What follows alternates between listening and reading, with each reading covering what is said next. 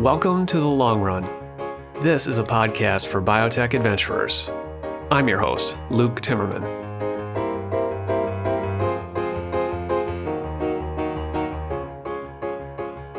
Today's guest is Elias Zerhouni. He's the president of global R&D at Sanofi, one of the world's biggest makers of drugs and vaccines. Zerhouni, for those unfamiliar, has had quite a career. He started out as an academic researcher in radiology at Johns Hopkins. He then became an entrepreneur and an academic administrator. He served as the director of the National Institutes of Health under President George W. Bush. He took his current job at Sanofi in 2011. Zerhouni also happens to be an immigrant, a native of Algeria, a Muslim majority country in North Africa. I wanted to ask him about that life experience and how he got to where he is today. In this episode of The Long Run, we spoke mostly about how immigrants are crucial to the scientific enterprise. At the risk of stating the obvious, immigration is one of the reasons the U.S. remains the number one place in the world for biotech and pharma innovation. We also talked about the threats to government budgets for scientific research and what would happen if budgets get slashed at a time of so much possibility in biology. Now, before we get going, a couple quick plugs. Some of you may have heard that I'm training to climb Mount Everest in 2018 as part of the Climb to Fight Cancer. This is a charity fundraising program at the Fred Hutchinson Cancer Research Center in Seattle. I'm thrilled to be a part of this inspiring program to support cancer research and science itself. I'm training hard Thanks very much to EBD Group for its support as a Basecamp sponsor of The Climb. EBD Group, as many listeners know, co produces the Biotech Showcase Conference each January in San Francisco. I'd encourage you to go register for the Biotech Showcase today. I'll be there on a media panel as usual. By registering for the Biotech Showcase today, you will get to attend a great networking event and if you would be so kind when registering to attend, please leave the organizers a just a brief one-line comment to say you appreciate their generous support of the Long Run podcast and the Climb to Fight Cancer. Sponsorship is necessary for me to continue doing this show. I'm an entrepreneur and I've been shouldering all the production costs out of my own pocket the past few months to get it going. Now, of course, if you like this podcast, I'd encourage you to go to timmermanreport.com and subscribe. If this show is the appetizer, then TimmermanReport.com is the full meal deal. It goes for the bargain rate of $149 per reader per year. The next episode of the Long Run podcast will feature Steve Holtzman. He's a veteran biotech executive and really someone who has seen it all. He's currently the CEO of Boston based Decibel Therapeutics, a startup working to treat hearing loss. Holtzman has also been quite outspoken over the past year. He has helped mobilize other biotech CEOs to speak out on political issues they have historically avoided. Watch for that episode in your iTunes or Stitcher feed. Now, join me and Elias Zerhouni for the long run.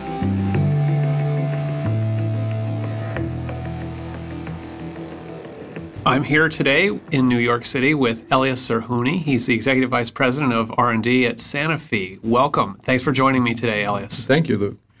So, I'd like to ask a little bit about you 1st mm-hmm. uh, to introduce you to our listeners, and then I'd like to talk about a couple of major issues in our country and facing our industry. That sure. being integration, uh, immigration, and uh, funding of basic sciences at the NIH, right. which you're very familiar with, and, and, we'll get there. But but first of all, um, I'd like to ask you a little bit about your background. Yeah. Um, you were born and raised in Algeria. That's right. And uh, this is a country where the vast majority of the population are uh, followers of Islam. Mm-hmm. Um, you got your medical degree there. That's right. And then came to the United States for your medical residency That's at, right. at Johns Hopkins. Right, radiology, actually. So, what brought you to America? Well, it's simple. Uh, you know, I had a very unusual uh, set of uh, skills that my father was a teacher of mathematics. And so for him, you know, mathematics, physics, engineering was that was where the action should be was. And I grew up in a family of seven brothers, and so and I was number five, and so I was very, very good at physics and math. And but then I went to volunteer when I was a student uh, in the mountains, uh, and I saw the misery of uh, people who were poor and suffering from tuberculosis, and and I wanted to make a difference there. So I decided to go to medical school. So when I went to medical school, I realized that medical school in those days was very much rote learning recipe learning. It wasn't didn't have that profound beauty and logic of math and physics and and then one one of my teachers showed me a CAT scan one day, and uh, he said, "Oh, you know, this thing is a new method to look inside the brain," and there was a very fuzzy picture. And I said, "How is this acquired? How is it done?" And he said, "Well, there's a computer, and then there's a X-ray tube that turns around the patient." the data is sent to the computer, the image is reconstructed, and I clicked because I said, that's perfect. That's exactly what I am uh, good at, uh, understanding mathematics, but I also like biology, I like medical uh, medicine. And so I decided to pursue that. Now, this would have been the 1970s. Yeah, 75. So you're and, uh, in medical school. I'm in med school. University finishing, of Algiers. Yeah, and I'm finishing med school um, at that time, and you had to decide what you wanted to do. So that experience, that moment told me I, I want to do computerized imaging, and I want to be in the imaging sciences and at all levels, and especially quantitative imaging, uh, where I thought there was a lot of potential. And so when I wanted to do that, my medical school said, "We don't have a program. You have to go abroad and um, go train, come back." And I said, "Where do you train?" I said, "Well, the U.S. or Sweden at the time." uh, or the UK, and that's how I learned English. And I took my exams and you know my my um, equivalency exams at the time was called ECFMG. So growing up, you spoke Arabic. I spoke French, I spoke Arabic, and I learned German at school. But and not English. Not English, yeah. Which is a, probably a good thing because I didn't learn it badly. I learned it here, in the U.S., and um, you know, learning it with, in immersion with the people who speak it allowed me to probably speak it better than I would have if I had learned it at school. Okay, so you decide to come to the United States. Did you ever uh, consider one of those other countries? Yeah, I considered Sweden, and uh, because Sweden was very, very good in imaging sciences at the time, the UK. The opportunity was really in the US because the dean of my medical school knew the dean of Johns Hopkins. And I had a scholarship for three months. Uh, I had won that as a medical student. And so he told he talked to him, and, and I had asked that my my dean. I said, "Where is the where are the best schools?" He said, "Harvard or Hopkins." I said, "Well, if you get me a, a shot there, I'll go." that was it. And uh, funnily, he called the dean, and who knew him because uh, my dean was actually a former NIH scientist. He had done uh, research there, and was a very well-known neurophysiologist, and uh, and so he said, "Look, I have this kid. I don't know what he wants to do. I can't offer him any program here. Can you take him for three months, six months, so he can see what it is and decide what he wants to do?" So that's how I came to Hopkins on a on a scholarship uh, between that I had that I decided to spend the time at Hopkins doing research on computer tomography. Uh huh computerized tomography. So you're already focused on radiology. Yeah. Hopkins uh, was was a great place then, as always. Uh, it's 1975. Yeah, that's correct. Um, and you come here by yourself? No, I came with my wife. Actually, we had just gotten married, and two weeks later we we left. Our honeymoon was Hopkins. okay. Working okay. in the lab there. Uh, how did you come? Was this on a student visa or some other? Yeah, no, it's these uh, exchange things um, uh, uh, that I can't remember what category it was, but it was an exchange visa at the time.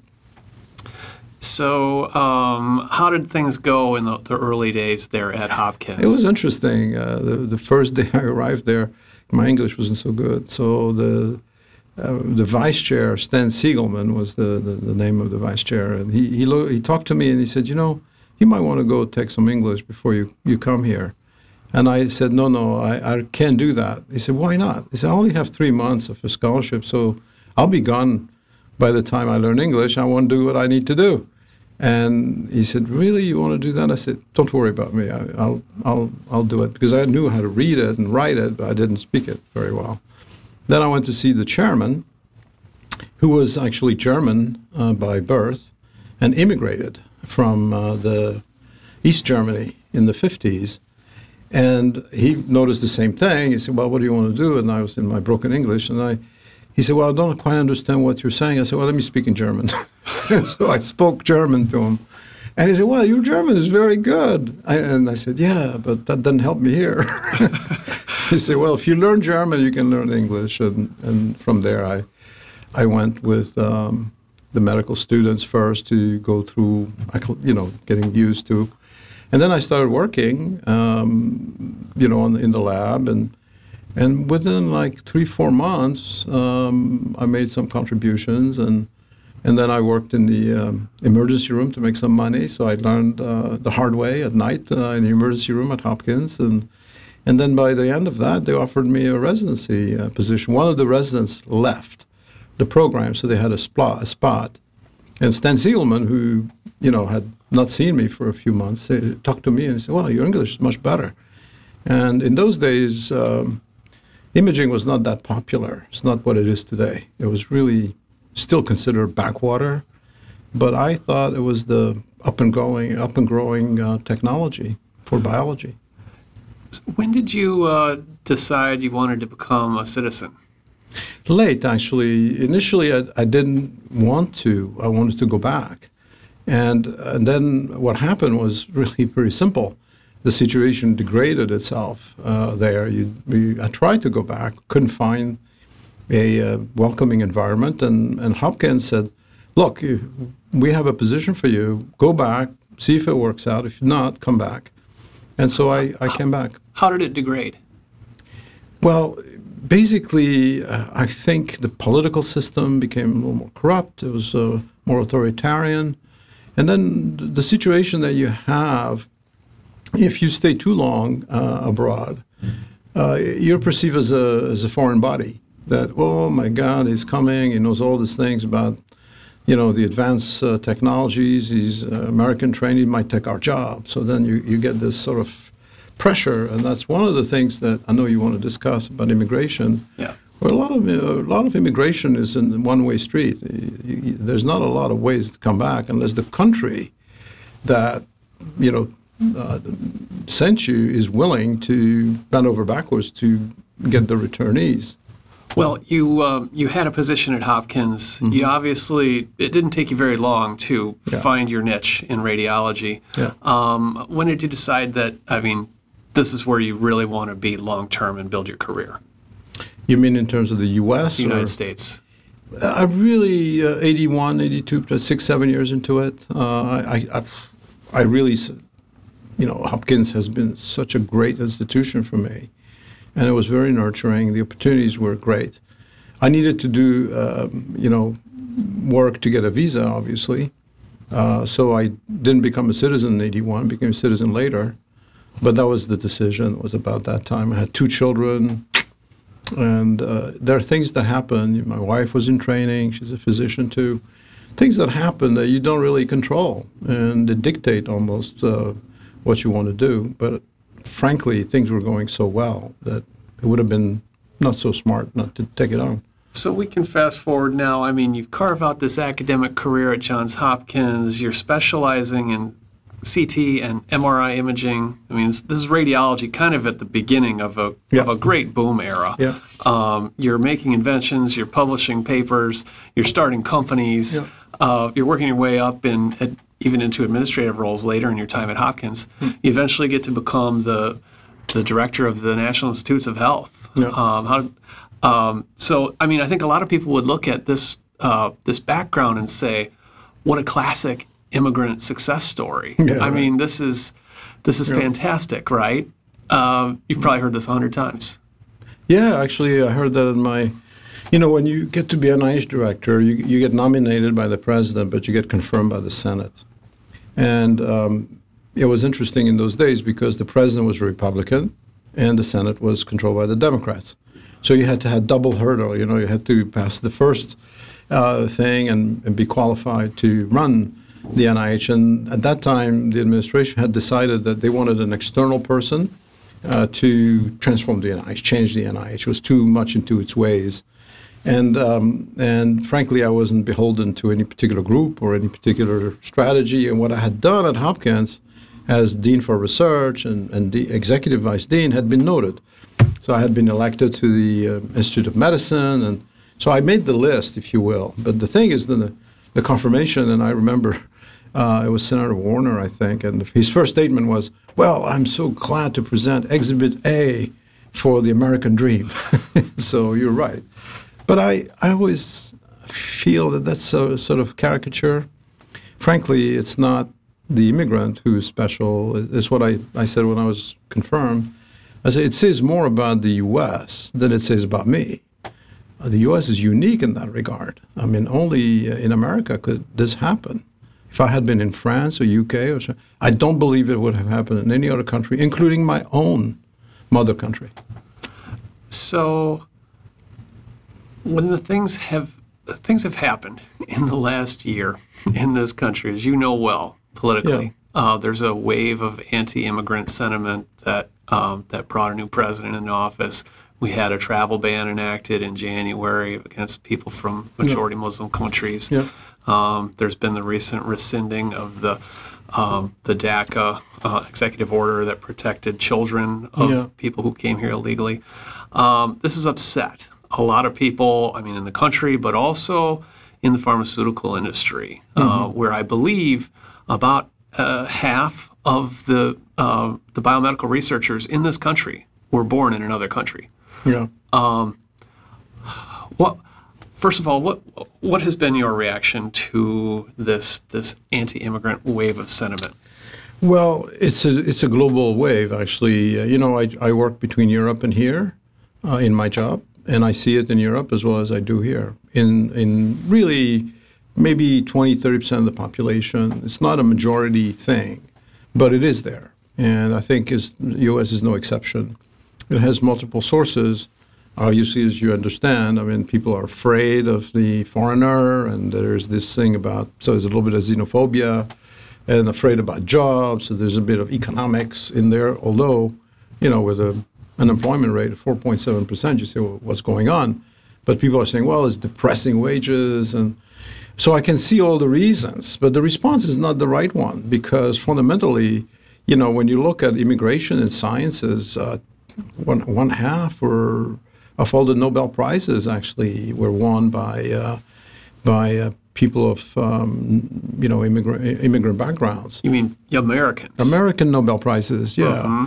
And so there was a study recently, I just read it, that if you apply the rules that we want to apply today, of um, the 31 Nobel Prizes that were won since 2000, only three would have been accepted in this country, 29 or 28 would have been turned away. I would have been turned away. I don't think I could make it today, and I would not have contributed both in my science as well as my, you know, administrative leadership or my uh, startups and so on. So I think it's short sighted to really uh, lump everything into one populistic slogan. Uh, I think you need to be smarter than that. Um, frankly, it's not a, it's a disservice to America and its, its, its mantra, its creed. I think America t- holds together not because of ethnicity or geography or religion. It holds together because of its constitutional principles. And that's what, that's what I think uh, is, is critical. And clearly in science, more than anything else, in technology, more than anything else, the, um, the, the degree of uh, enrichment of our economic base because of that is enormous. Half of the companies in Silicon Valley have been created by non, uh, non-U.S. born citizens. And uh, if you look at the, the big companies, would be Microsoft, Google, uh, Novartis, I mean, you name it, you see this explosion of talent that we've been able to attract and retain. If we don't do that, it's almost like giving up, giving away the human capital that the country needs.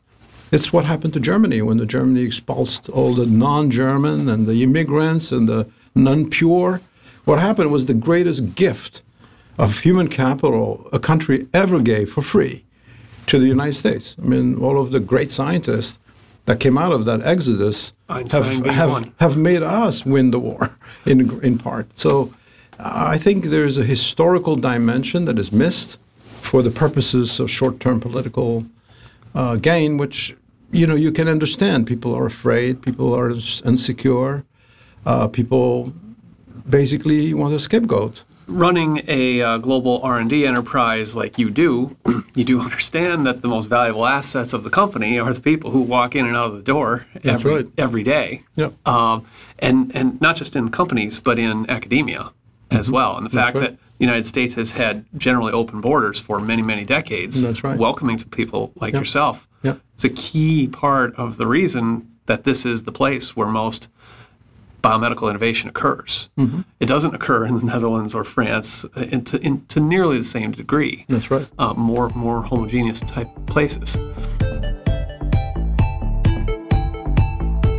Are you planning your trip to San Francisco in January, like so many biotech executives and investors? Check out the Biotech Showcase, co produced by EBD Group. This meeting at the Hilton Union Square, San Francisco, is a beehive of biotech and an annual tradition for me. It is a place to connect with interesting people working on all kinds of provocative ideas. I'd like to thank EBD Group for stepping up as the first sponsor of the Long Run podcast. When you register for the Biotech Showcase, please just type in a brief comment to say you registered after listening to this show. Not only will you get to be part of a great biotech networking opportunity at Biotech Showcase, but you will support this podcast and encourage EBD Group to see the value in its sponsorship over the long term.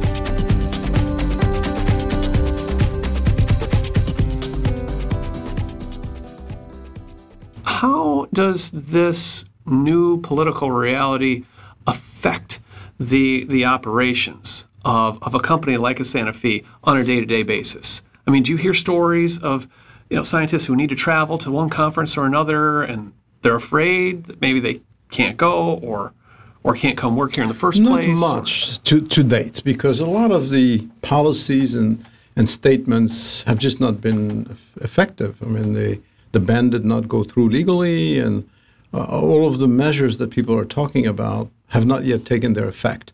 The big one is going to be the H 1B, the number of visas that are decreased. That's the quality, that's the band of people, the type of people we most want you know, the ones who are super qualified that often we trained ourselves. You know, we have all these PhD candidates and these postdocs who are in our country today and are contributing today. And I'm afraid we're going to lose them because we're restricting the ability for us to recruit them here. What that means is that they'll go to China and I'll set up a lab in China or in France or in, in Germany. So it will it will have a long term effect but I don't know that it has had a short term effect uh, at this point in time. You think that's a real possibility that, that we could lose the United States uh, uh, you know leadership? Oh, we're already um, you know if you look at the trending in patents, for example, publications. I mean the gap between the U.S. and the other countries is is closing, especially when you look at the European and China and uh, you know there's been a welcome uh, widening of the number of people who are at the top of science in the world, and that's really important to solve our problems.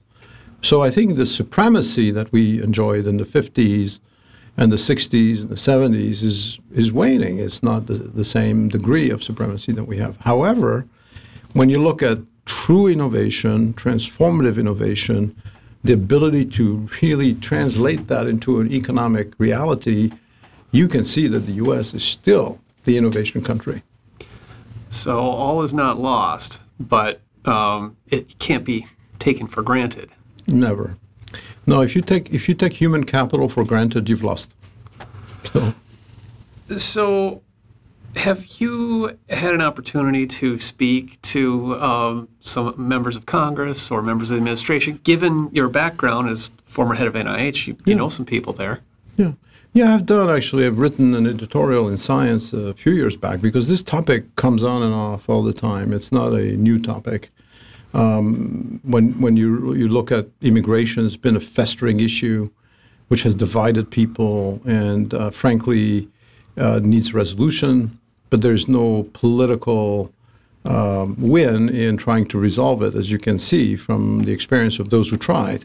So I think, from my point of view, I think we need to say what I just said, and, and I share it with you, and I share it with anybody who wants to hear me, is that a, a good percentage of the economic future and the economic present of the country is driven by our ability to what I call enrich the uh, mix. And I wrote an editorial saying that, you know, in science or in enterprise or anything, the difference is made by a few people. And I call that the enrichment of uranium, right? You know, when you want to make a, a, an atomic weapon, uranium 238 is very common, uranium 235 is rare. But uranium 235 is what makes the difference, right? It's the same thing in human capital. 98% of science is created by 2% of scientists, right?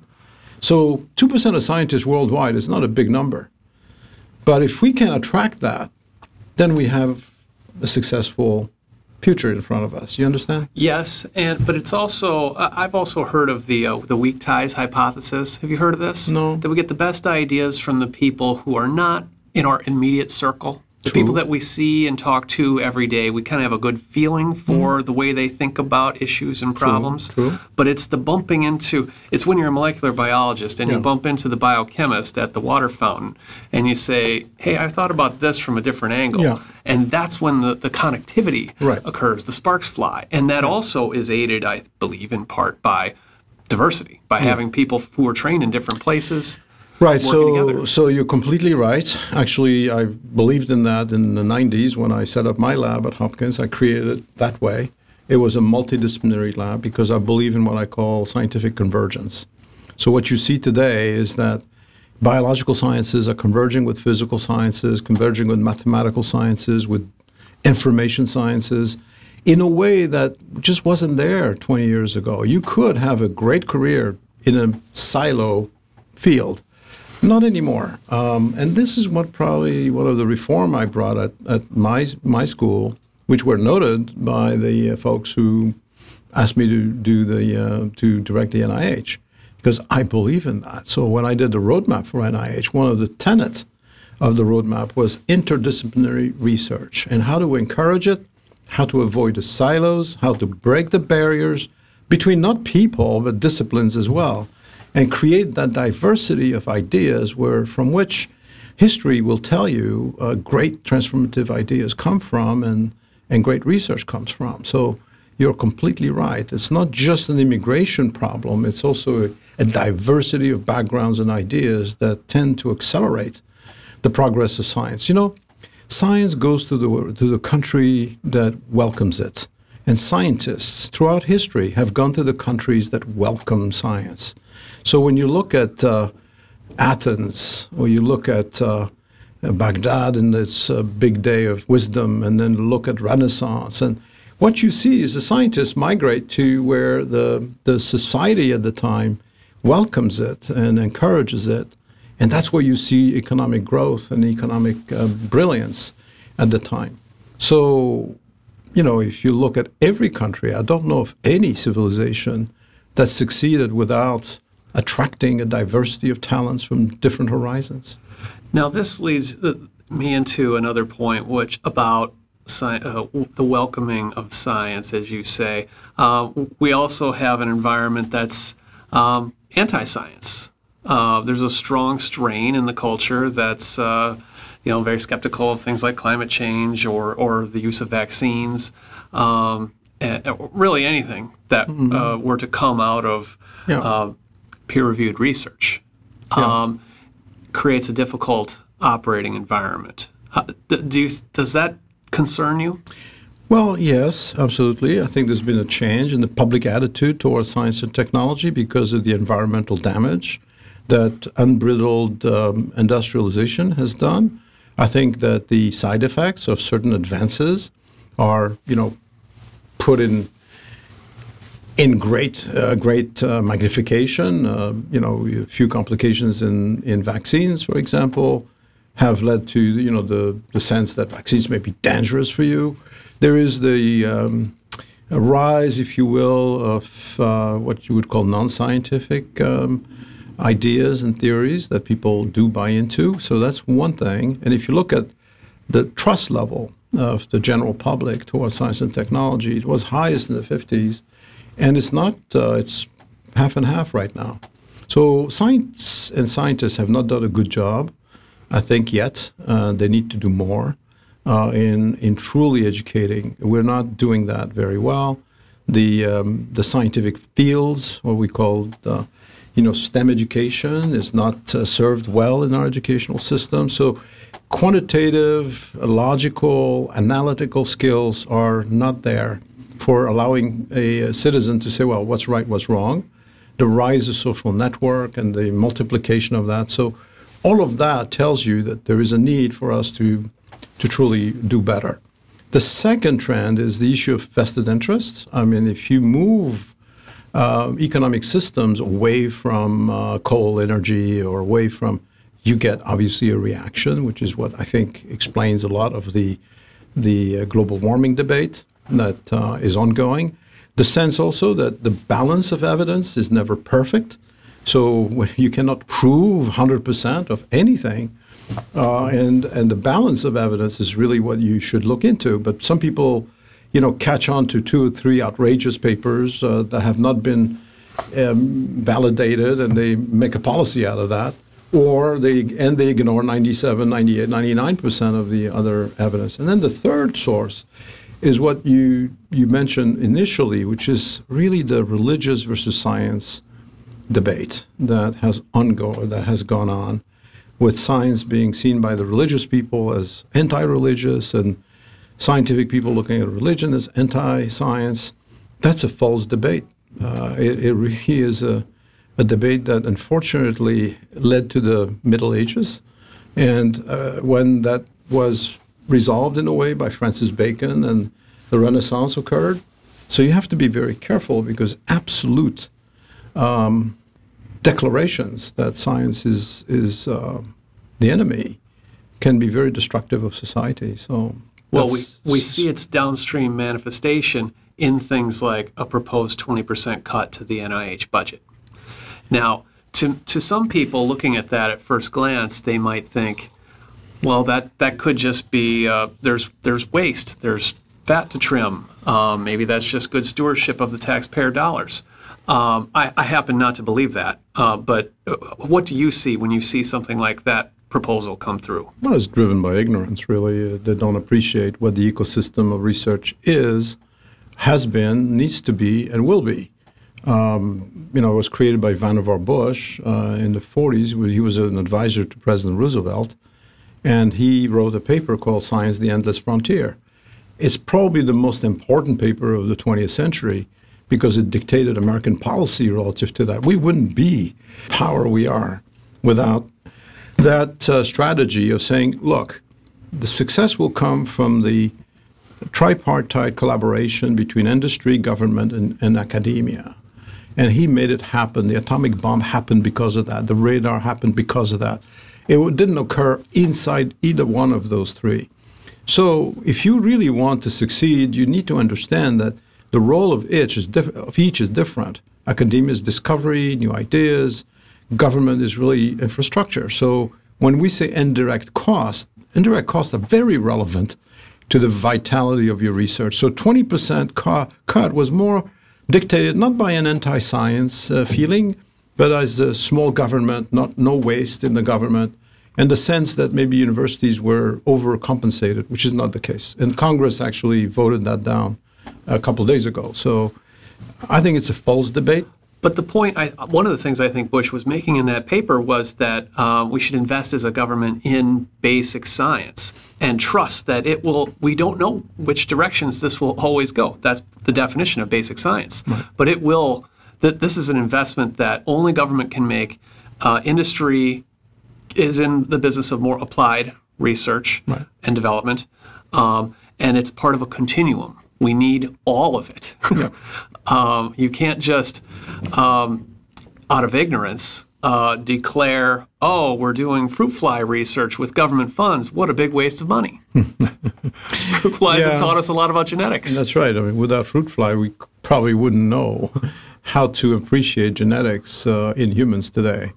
Uh, I think you're right. I think, to me, the priority of the investment uh, of the government should be threefold. One is basic research, right? But basic research not done by machines.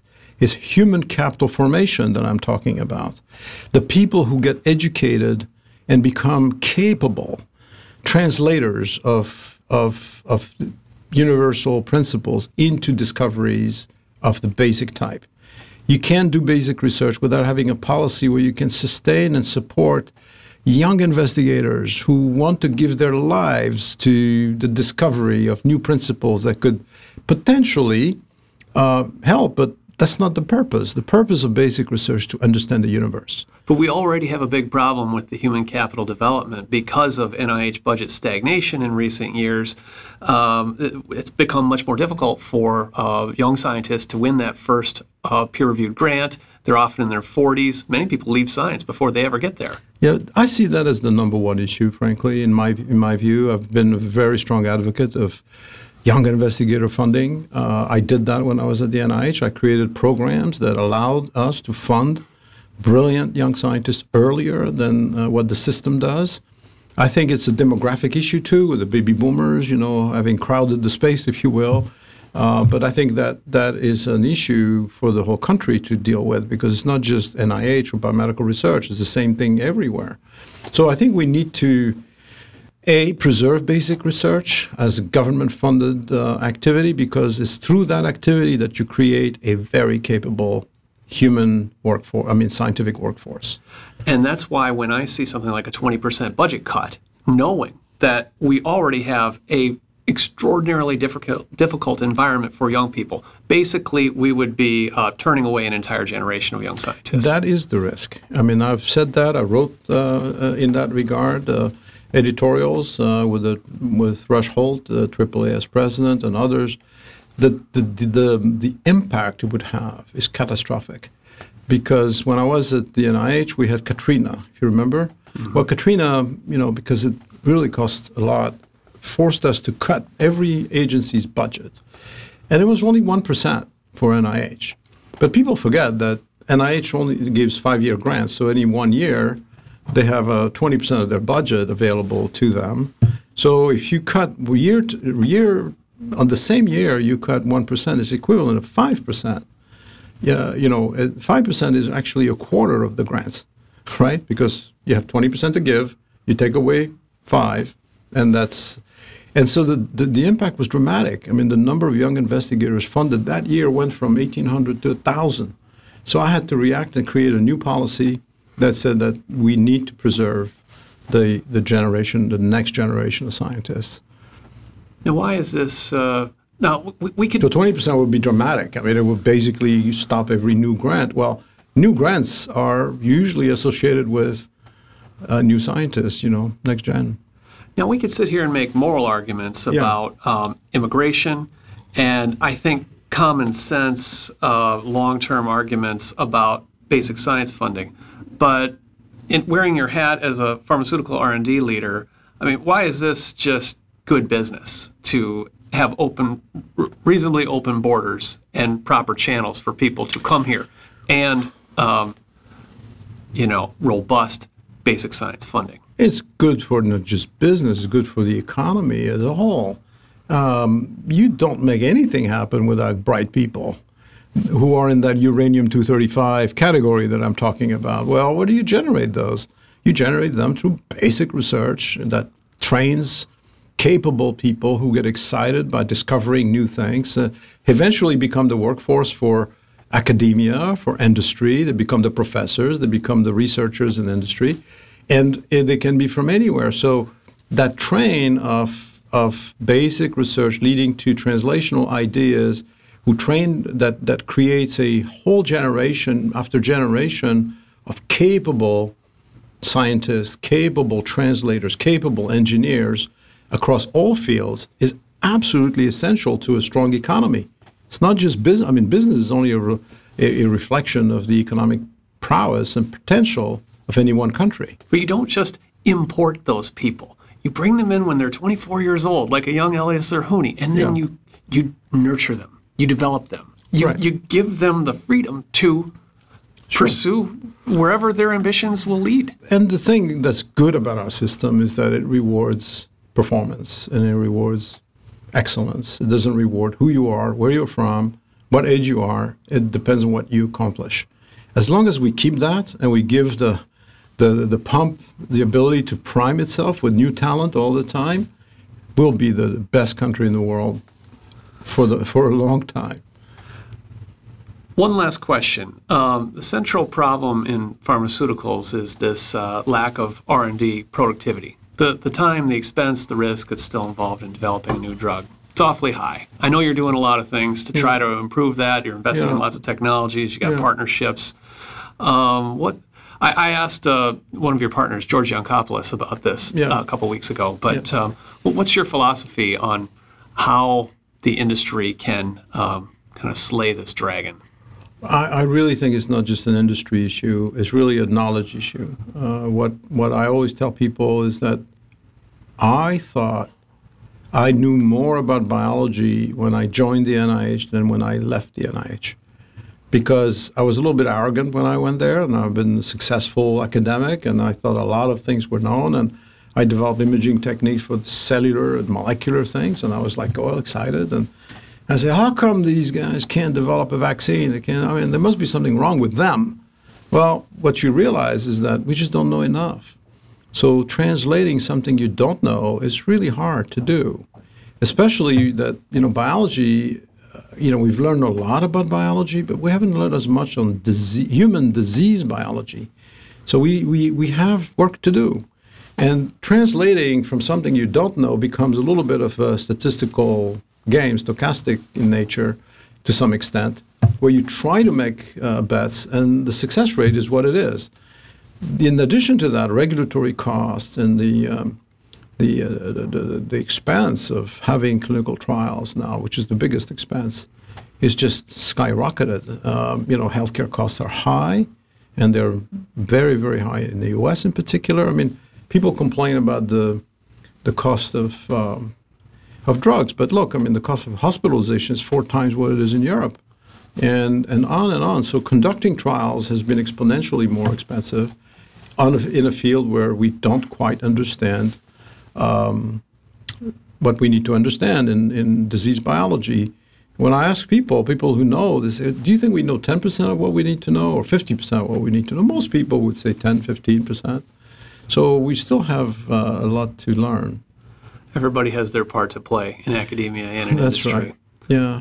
Well, you know, millions of people are waiting and hurting, and so we need to hurry up and not create false problems uh, like the ones you mentioned. You know, we need to fund research. We need to really continue to understand the fundamental impact of science and technology on our economic future, and that can only be done by dedicated people that feel encouraged and, and feel like their career will be better or at least as attractive in a field like this than it would be in real estate or finance. I don't know if you could answer this, but if you were, uh, you know, in your mid 20s coming up in Algeria in 2017, do you think you'd still come to America or, or see it in the same way? I asked that question actually from young people I know. And I have um, the, the, my best friend from uh, school he has two children, and they both went to China.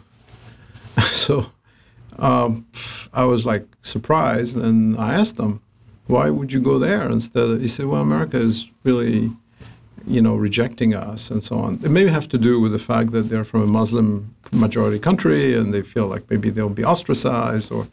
whatnot. And I try to tell them otherwise. I still believe America is the country of innovation, and um, you can see it. I mean, uh, we still have that momentum. And if we lose that, then we've lost the country and its potential innovate, potential for innovation.